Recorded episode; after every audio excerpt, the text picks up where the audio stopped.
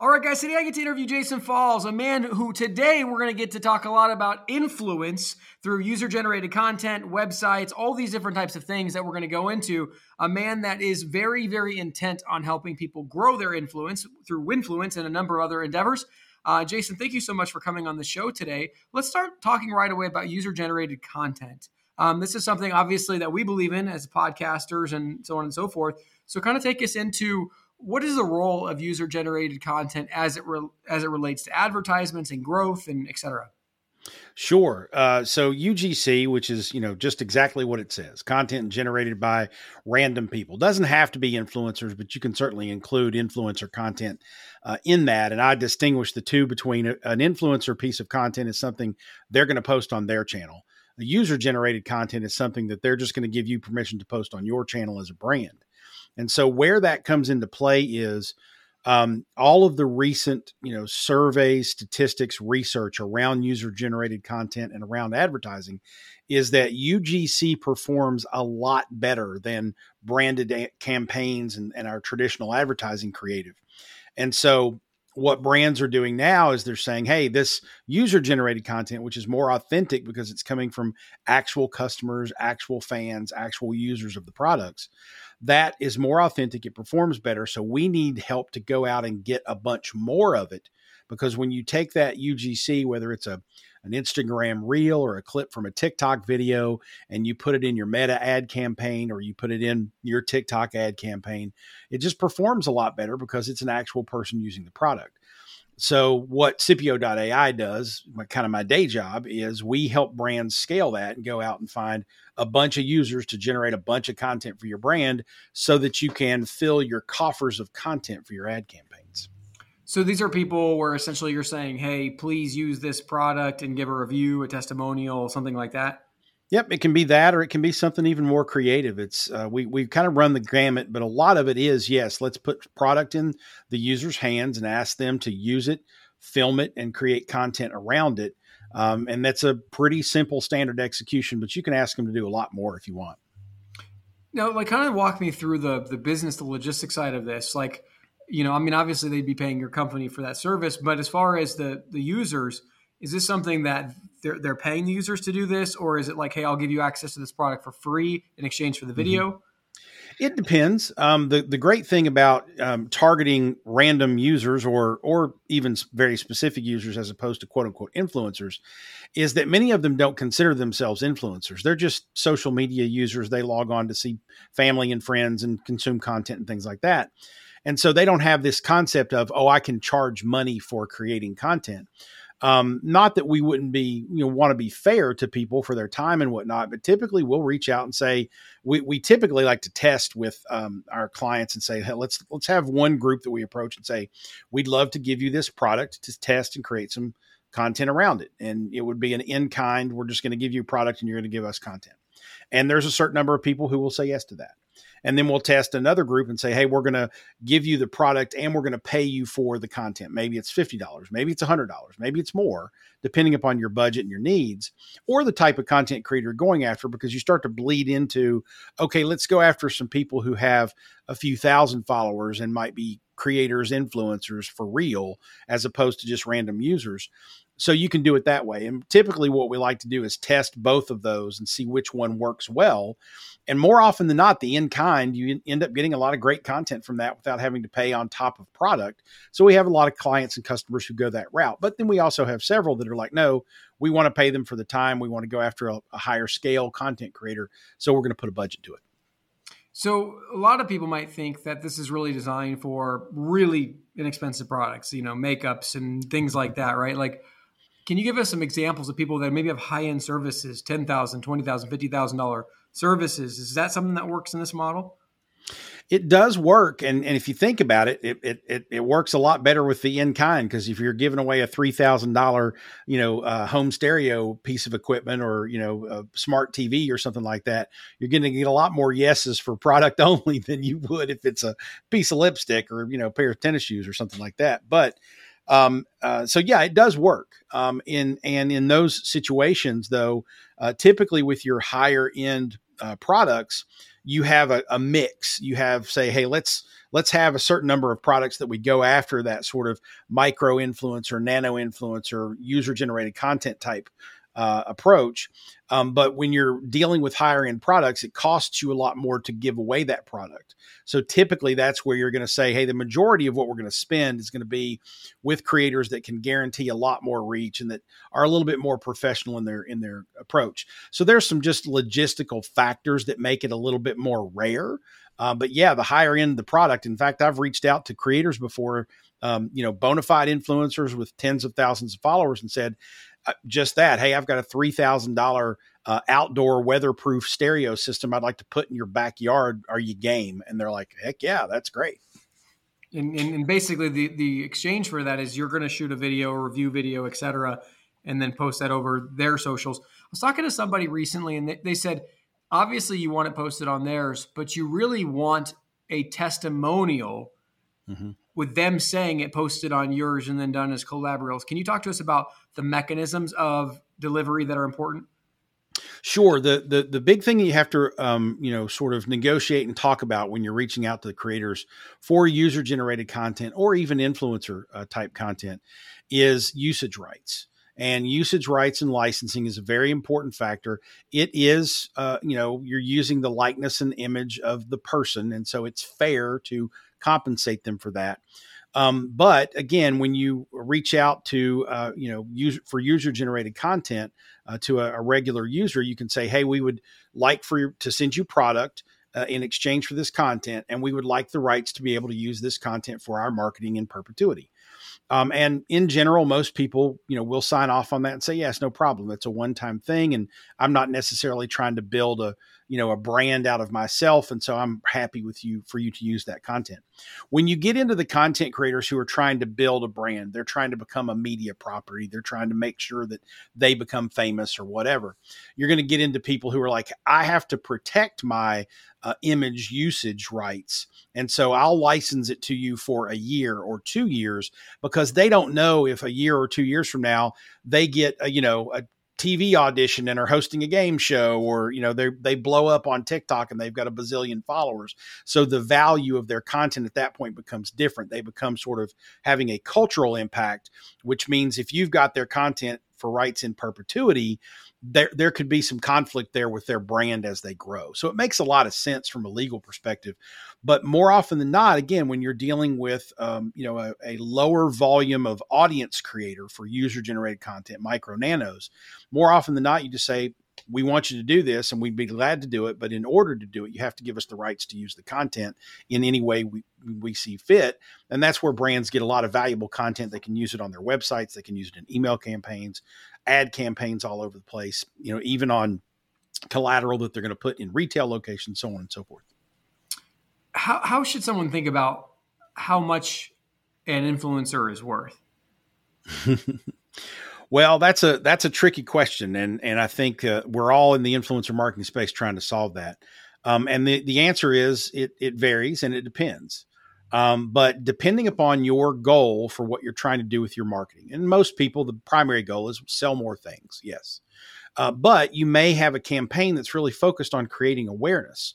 I will tell you that in general, uh, influencers, especially Instagrammers, TikTokers, things like that, in general, they're really good at gathering an audience. And so they're really good at communicating a message to that audience in, in terms of awareness. Hey, I'm using this product. I like this product. You should go try it what the social media channels and it's not necessarily the influencers although not very many influencers are really good at it but the social media channels, you have to remember, people don't come there to shop necessarily. They come there to consume content, to interact with their friends, to see what their families are up to, things like that. So it's not a place, it's not like going to Amazon. You're not there to buy things.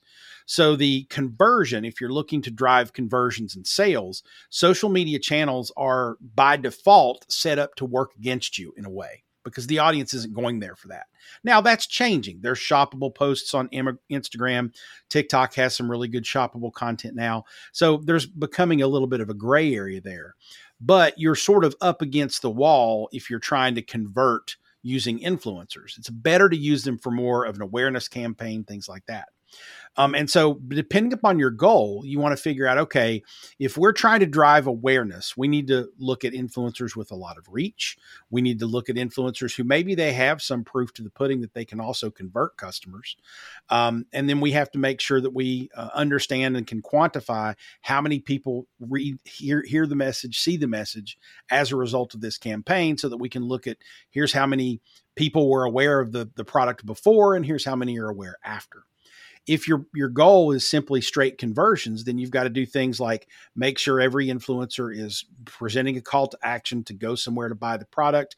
Make sure you're tracking that with either a unique URL or a coupon code or a unique link, something like that, so that at the end of the day you can say, "Hey, we used 20 influencers, and these five drove this much money and this much conversion, so we really like them. Let's keep them, and then let's go get 15 others to replace the ones who didn't perform as well."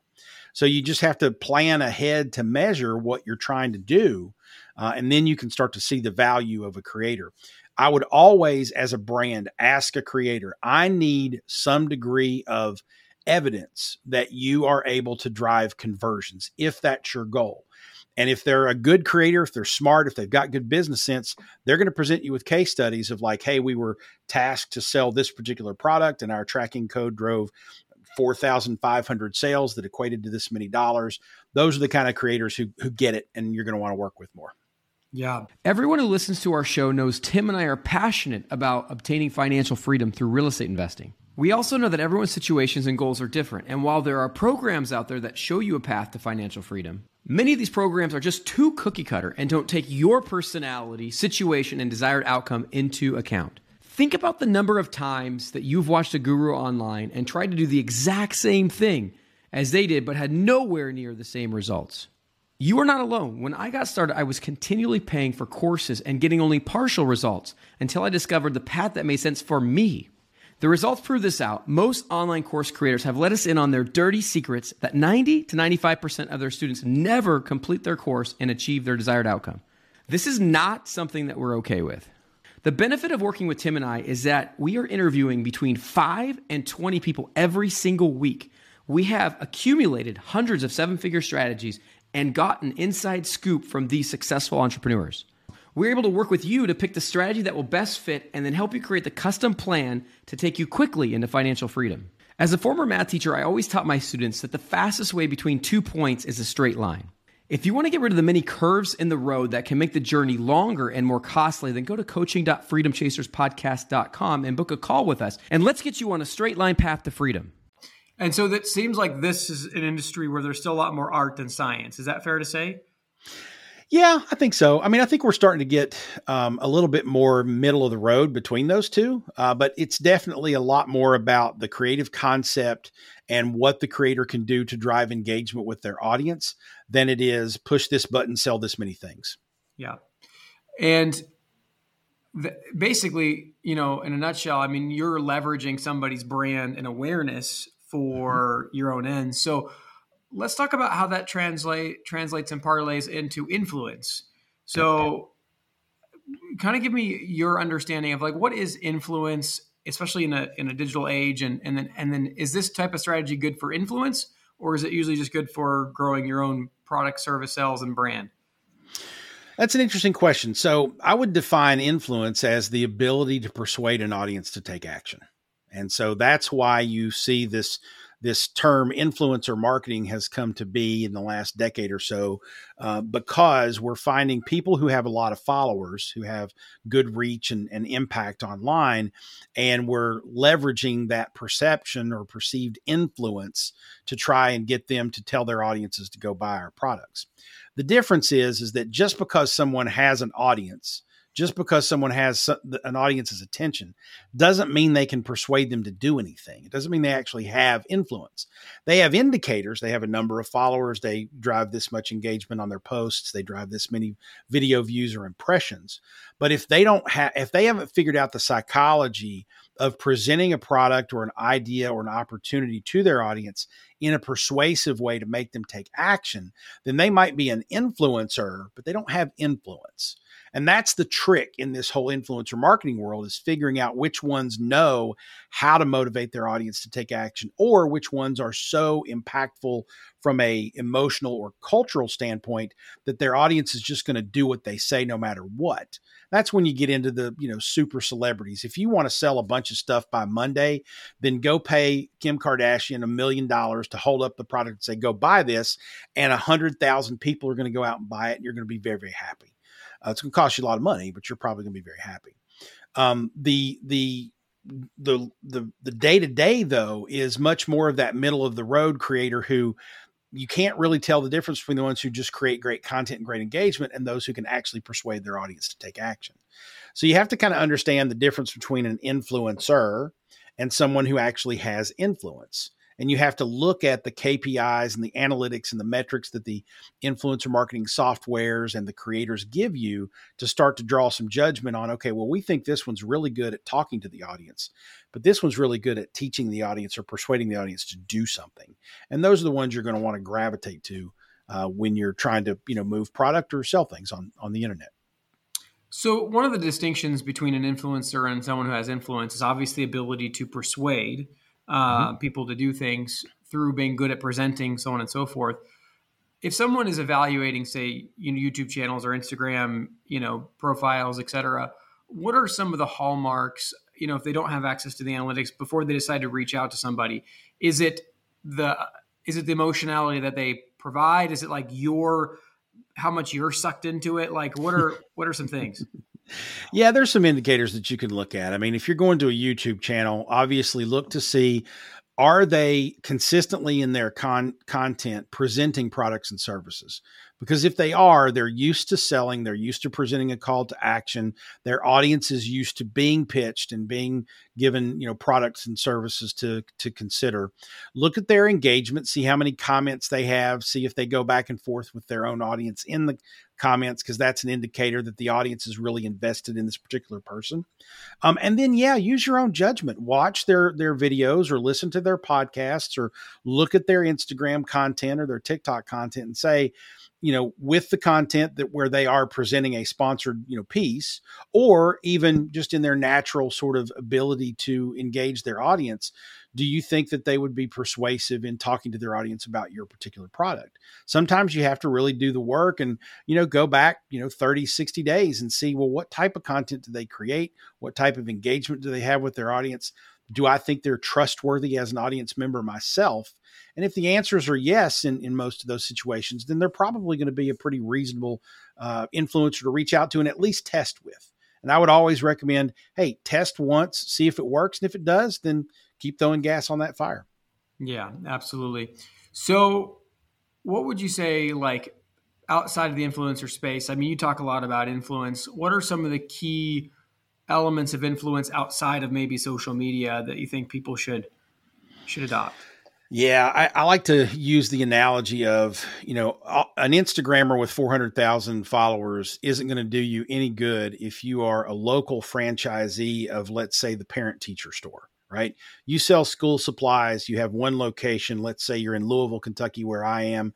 So somebody who even, you know, talks about education or talks about reading or literacy or whatever that has a half a million followers on Instagram isn't going to do you any good because a very small fraction of the, that audience is in within 10 15 miles of your store.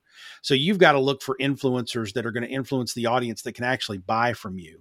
And when you put it in that context, you start to think, okay, well, who can impact and influence teachers, uh, maybe homeschool parents, um, you know, other people who are buying school supplies? Well, that's probably going to be maybe local parent and teacher association, uh, you know, presidents or board members.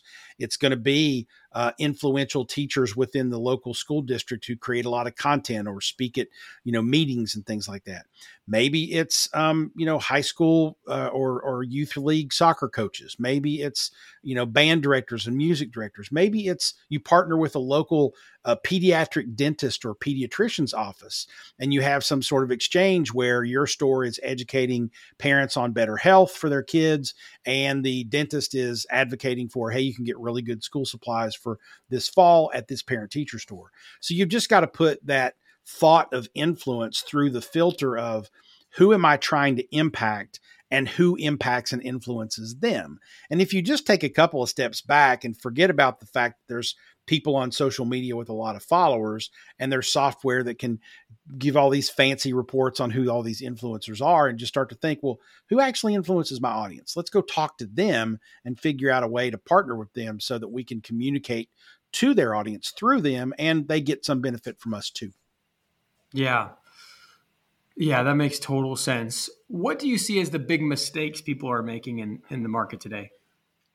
Well, I mean, the biggest one is they go for the the, the follower count first. Um, you know, the the the fascination with how many followers a social media content creator has is it's very basic thinking.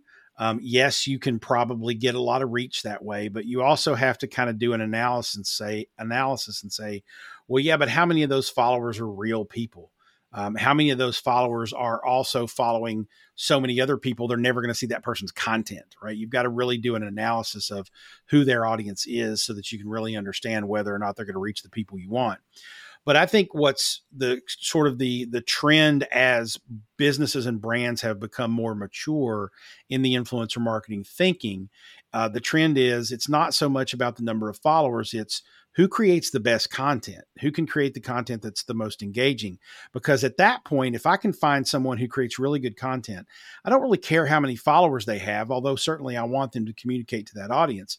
I want to get those usage rights so i can take that content and put it on my channels or put ad spend behind it because I know that that content's going to perform better than anything I'm going to be able to create on my own or with my agency because consumers are consistently more uh, responsive to user generated content and or content created by real people uh, and so it's really less about the number of followers and more about the quality of content.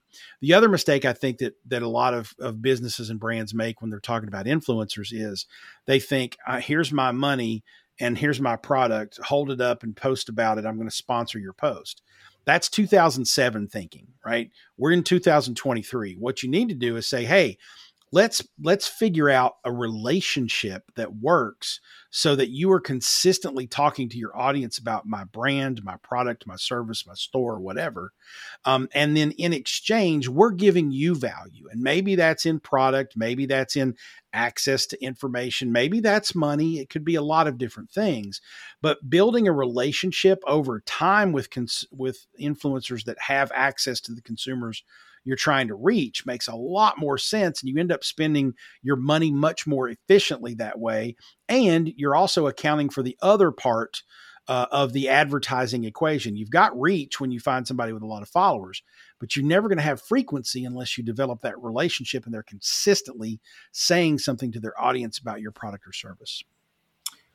So, is the game easier or harder now? Would you say? Uh, to acquire influencers and to to help promote your products?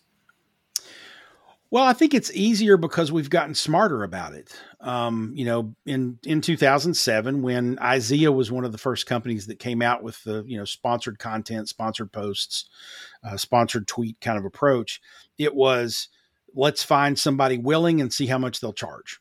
Um, and and it that was pretty simple, but it wasn't real effective. So you had to start to well, I got to figure out which ones are right, and so on and so forth.